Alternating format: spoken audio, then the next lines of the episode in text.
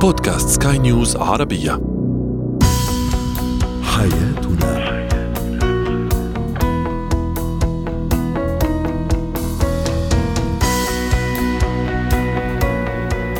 مستمعينا الكرام أهلا بكم إلى برنامج حياتنا برنامجكم اليومي الذي يعنى بشؤون الأسرة وباقي الشؤون الحياتية الأخرى والذي يمكنكم الاستماع إليه عبر منصة البودكاست لسكاي نيوز عربية. معي أنا طيبة حميد.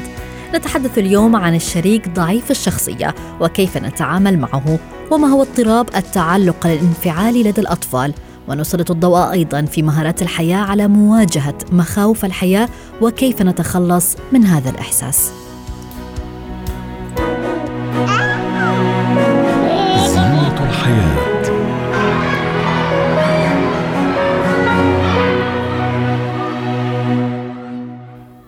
اضطراب التعلق الانفعالي هو حالة مرضية نادرة، لكنها حالة خطيرة ينشأ فيها تعلق غير صحي بين الرضيع أو الطفل الصغير ووالديه أو من يقوم برعايته. قد يصاب الطفل باضطراب التعلق الانفعالي إذا لم تتم تلبية احتياجاته الأساسية للراحة والتعاطف والرعاية وإذا لم تنشأ بينه وبين الآخرين روابط مستقرة مليئة بالحب والرعاية. للحديث عن هذا الموضوع تنضم إلي الخبيرة التربوية هبة شركس. أهلا بك أستاذة هبة يعني كما تحدثنا في المقدمة التعلق الانفعالي هو حالة مرضية نادرة لكنها خطي- خطيرة جدا يعني متى يبدأ هذا المرض بالظهور لدى الطفل وما هي أعراضه؟ آه، التعلق الانفعالي من من الأمراض فعلا الخطيرة جدا اللي بتأثر على علاقة الإنسان بكل من حوله مش بس في مرحلة الطفولة ممكن تمتد لغاية آخر يوم في عمره إن هو علاقاته تكون كلها مضطربة السبب الأساسي في في التعلق الانفعالي هو إن الطفل لم يتم تلبية احتياجاته. يعني إيه احتياجاته؟ الأم لما بت... أو اللي بيتعامل مع الطفل لو لبى احتياجاته الجسدية يعني أكله وشربه ونيمه وغطاه وحماه ونظفه وكل حاجة لكن الطفل استمر في البكاء عادة بيكون فيه نصيحة سيبيه يعيط شوية علشان ده كده بيتدلع. لا هو كده في اللحظة دي بيحتاج احتياجات عاطفية محتاج يحس بالأمان محتاج يحس بالانتماء محتاج يحس بقربنا ومعيتنا. فمحتاج في اللحظة دي إن إحنا نكون قريبين منه. مش شرط إن إحنا نشيل الطفل ونهزه لكن مهم إن إحنا نكون قاعدين جنبه ويحس بنفسنا ويحس بريحتنا ويسمع أصواتنا وإحنا موجودين جنبه.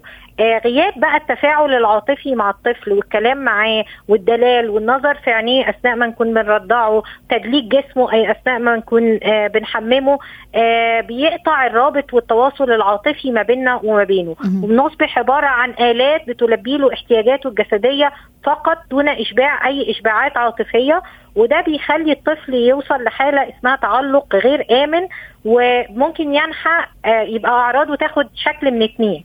الشكل الأول التجاهل التام إن الطفل ينفصل عننا عاطفيا تماما ويبدأ يوصل لحالة من الجمود وكأنه بقعة زيت بتطفو فوق الماء مش بين مش بيندمج ومش بينسجم مع الحياة الاجتماعية وبيكبر على هذا النمط ونلاقي إن هو في علاقته الزوجية كمان بينحى نفس المنحى إن هو بيبقى منفصل تماما عن شريك الحياة بس بتجمعهم الأشياء المادية لكن الاشياء العاطفية مش قادر ينسجم عاطفيا مع أي شخص.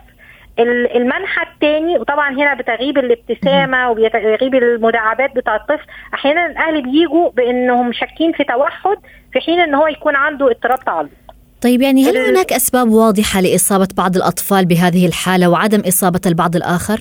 آه، خلينا بس نقول الشكل الثاني الشكل الثاني إن الطفل ممكن يسقط التعلق على أي شيء تاني. يعني ممكن آه، الدبدوب بتاعه اللعبة بتاعه الغطا بتاعه يتعلق بأي شيء تاني أو يتعلق بشخص آه، تاني بعد كده آه، يحاول إن هو آه، يستجدي منه العطف. ودول الشخصيات اللي بتبقى ضعيفة وسهل جدا وبتبقى dependent ما بيقدروش ينفصلوا أو يستقلوا. نعم. الأسباب الواضحة للموضوع ده هو عدم تقديم الرعاية العاطفية للطفل بشكل جيد.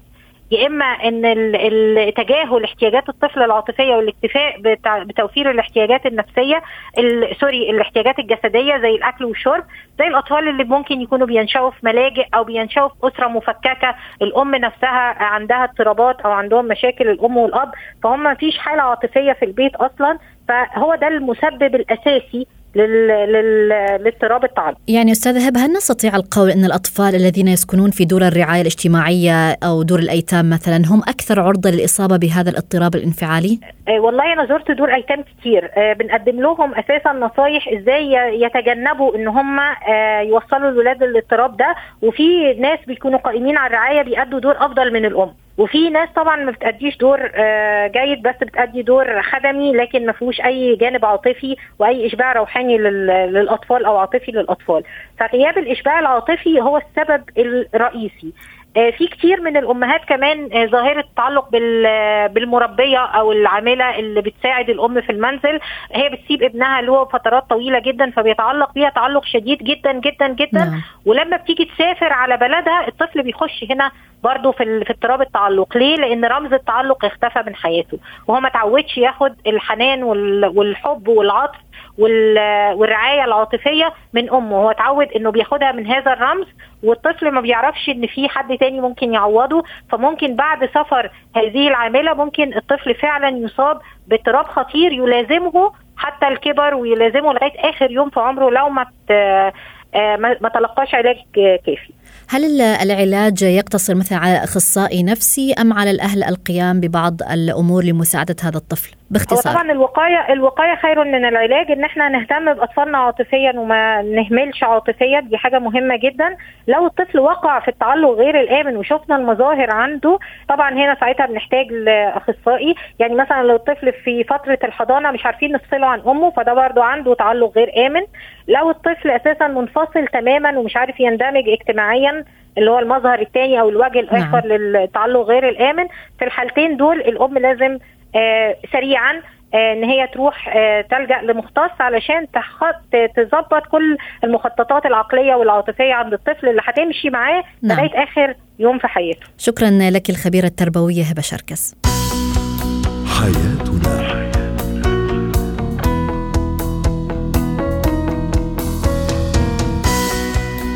أهلا بكم مستمعينا الكرام من جديد أنتم تستمعون لبرنامج حياتنا برنامجكم اليومي الذي يعنى بشؤون الأسرة وباقي الشؤون الحياتية الأخرى والذي يمكنكم الاستماع إليه عبر منصة البودكاست لسكاي نيوز عربية معي أنا طيبة حميد. هو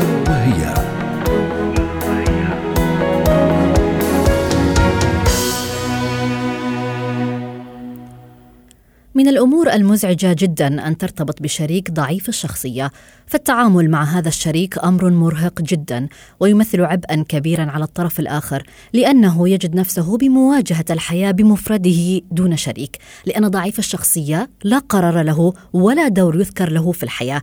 فكيف نتعامل مع هذا الشريك؟ وهل نستطيع أن نعيد بناء ثقته بنفسه؟ هذا ما تحدثنا به الاختصاصية النفسية والأسرية لما الصفدي. أهلا بك استاذه لما. يعني ضعف الشخصية مشكلة كبيرة جدا خاصة إذا تميز بها الرجل. فالمرأة بالتأكيد تفضل الارتباط برجل صاحب قرار وليس شخص ضعيف ومهزوز. ما هي المؤشرات أو الصفات التي تدل على ضعف شخصية الشريك؟ اولا لابد أن نفرق بين نوعين من ضعف الشخصية. في بعض الرجال يكون ضعيف الشخصية فقط مع اصدقائه وزوجته والمحيطين عفوا يكون ضعيف الشخصيه مع كل الناس. يعني هو طبعه الخجل هو طبعه عدم مبادر طبعه بأنه هو لا يستطيع اتخاذ القرار الصنف الثاني هو فقط يكون ضعيف شخصية أمام أهله يعني أمام العائلة اللي هي خلينا نقول أمام الأم والأب. وهنا لا نتكلم عن بر الوالدين نحن نتكلم عن شخص غير صاحب قرار حتى بحياته الشخصية. وبالعكس يكون منتقم وقوي الشخصيه مع باقي الناس. يعني فهون نوعين وكل نوع يأتي بحسب التربية التي تلقاها كل من الأشخاص جميل. أنا حابة أن ألقي الضوء على نقطة جدا مهمة الشخص الذي يعني اليوم يمكن كثيرات من السيدات ممكن أن يعنيهم الموضوع الذي يكون ضعيف الشخصية جدا مع عائلته فقط من الدرجة الأولى ويقوم بالانتقاد بأن يكون متسلط مع ما تبقى حتى الزوجة هو شخص تعرض لما يسمى الحب غير المشروط.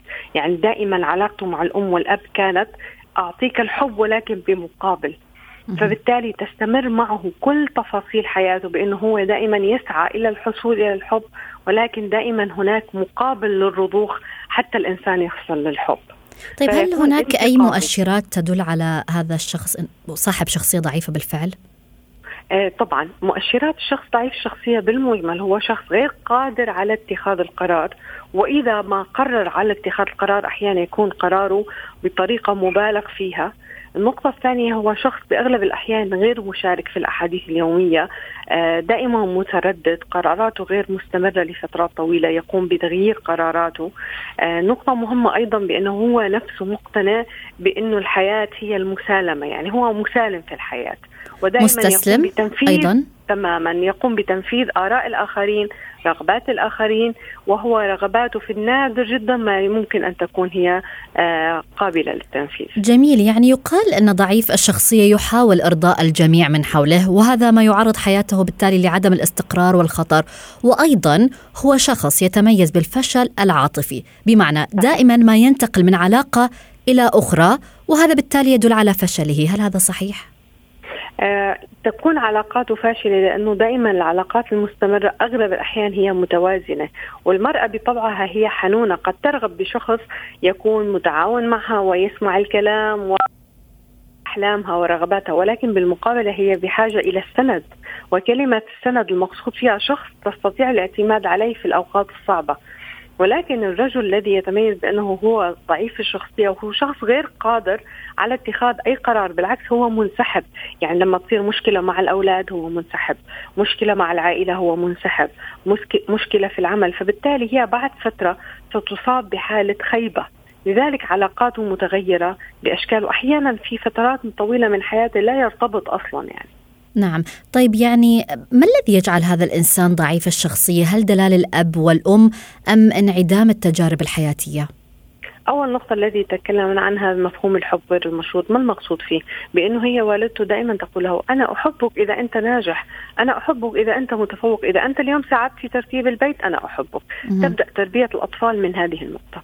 فالطفل يعيش بفكرة بأنه أنا أحصل فقط على الاهتمام إذا كنت ناجح ولكن في بعض الأحيان نحن فاشلون نحن يائسون نحن مكتئبون يبدأ عنده إحساس الدونية بشخصيته وأحيانا تستمر إذا ما تزوج بامرأة قوية الشخصيه يصبح شخص منقاد صحيح؟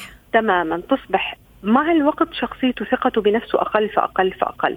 في نقطة أحيانا دلال المفرط من الأهل يقوم بتنفيذ كل طلباته فهو غير متعود على اتخاذ القرار منذ طفولته. هو طفل غير مسؤول هو مراهق دائما متكل. كل ما تحدث مصيبة في الحياة هناك من يستطيع أن يحلها.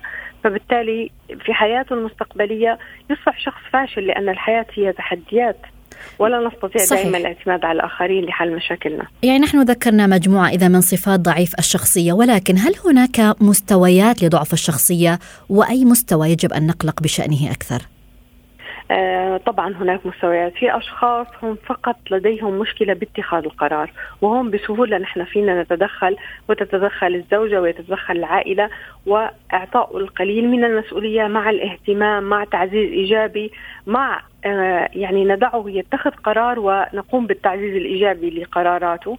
فممكن أن يتعدل ولكن نحن نتكلم عن شخص تعود عاش مثلا 20 سنة 30 سنة هو دائما ليس لديه شخصية نهائيا في الوجود. يخشى أحيانا هذا الشخص في مرحلة من المراحل ممكن أن يقوم بردة فعل معاكسة تماما.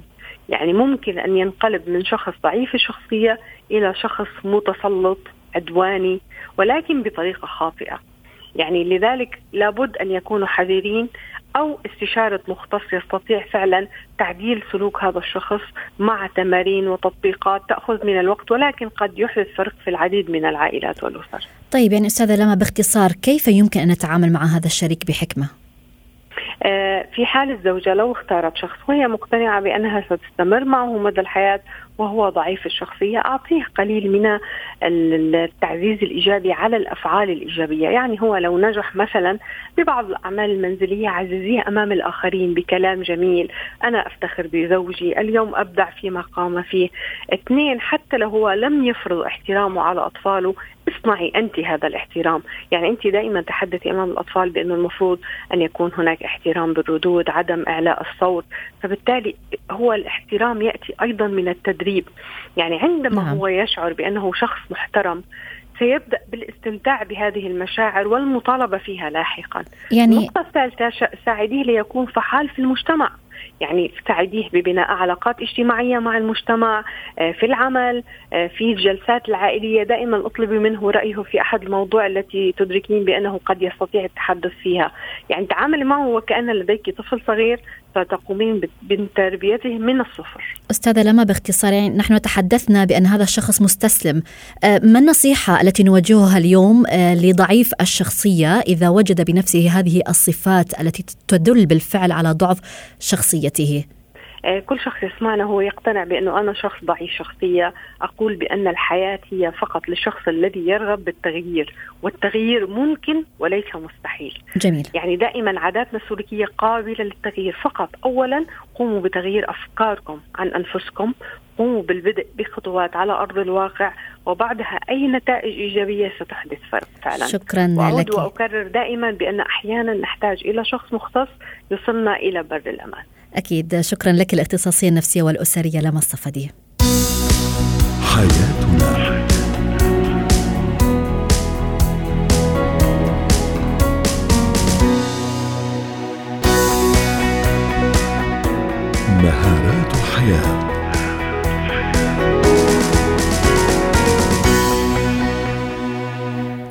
الخوف شعور حاد للغاية وصعب. يمكن أن يدفعنا للقيام بأي تصرف غير صحيح قد يؤثر بالسلب على حياتنا وصحتنا. طبعا أنواع الخوف عديدة ويمكن لهذا الشعور أن يمتد ويضرب بجذوره في أعماق أبعد بكثير مما نتوقع. بعض أنواع الخوف تنشأ منذ الطفولة وقد تتطور في مرحلة البلوغ في صورة سلوك غير صحيح ويمكن أن يدفعنا بالتالي لفعل أشياء لا نرغب بها أو نطمح لها.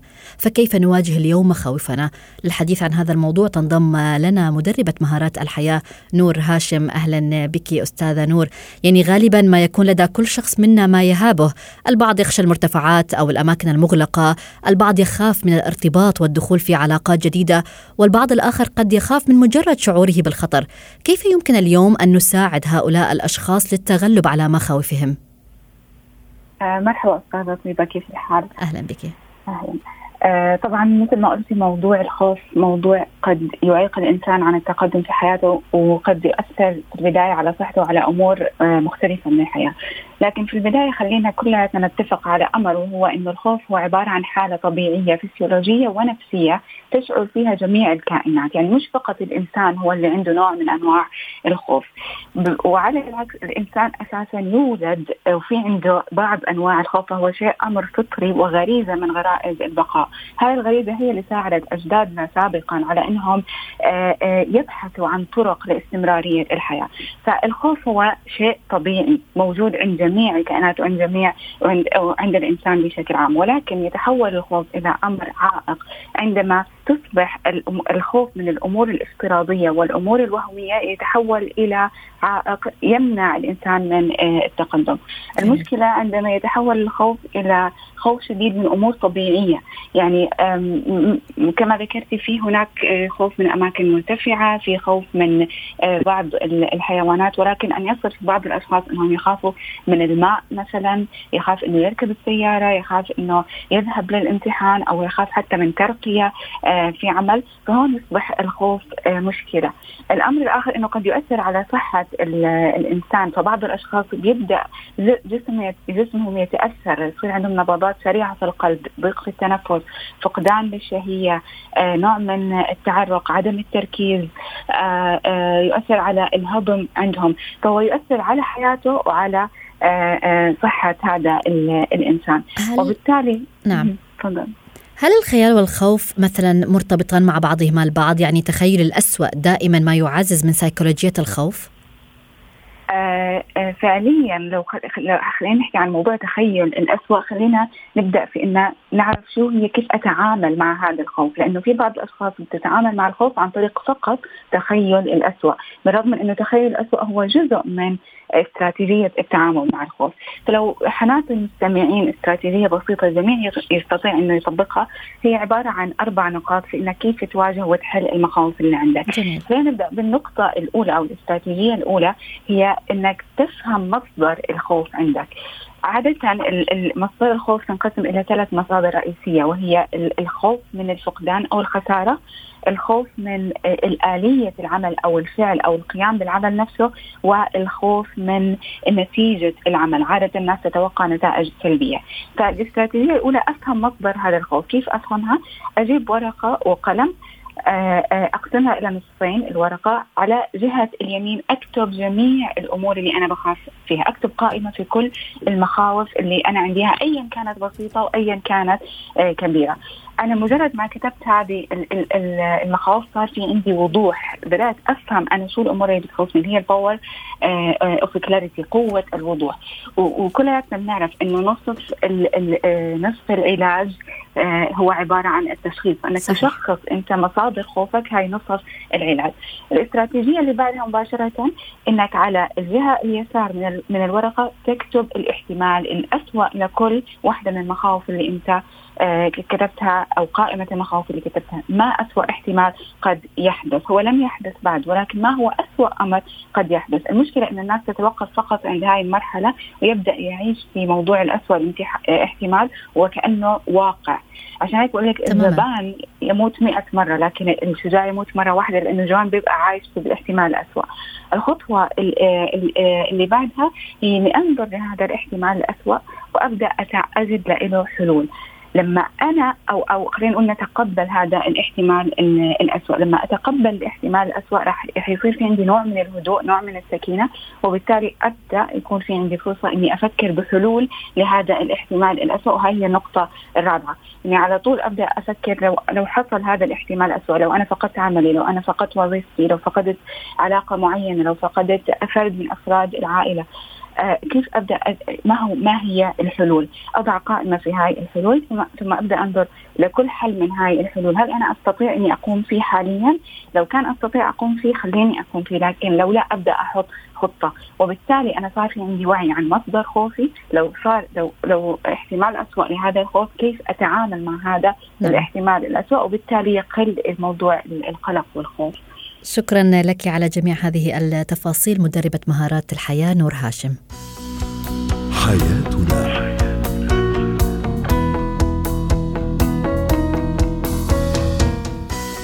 نأتي وإياكم مستمعينا الكرام إلى ختام برنامج حياتنا. هذه تحياتي كنت معكم طيبة حميد.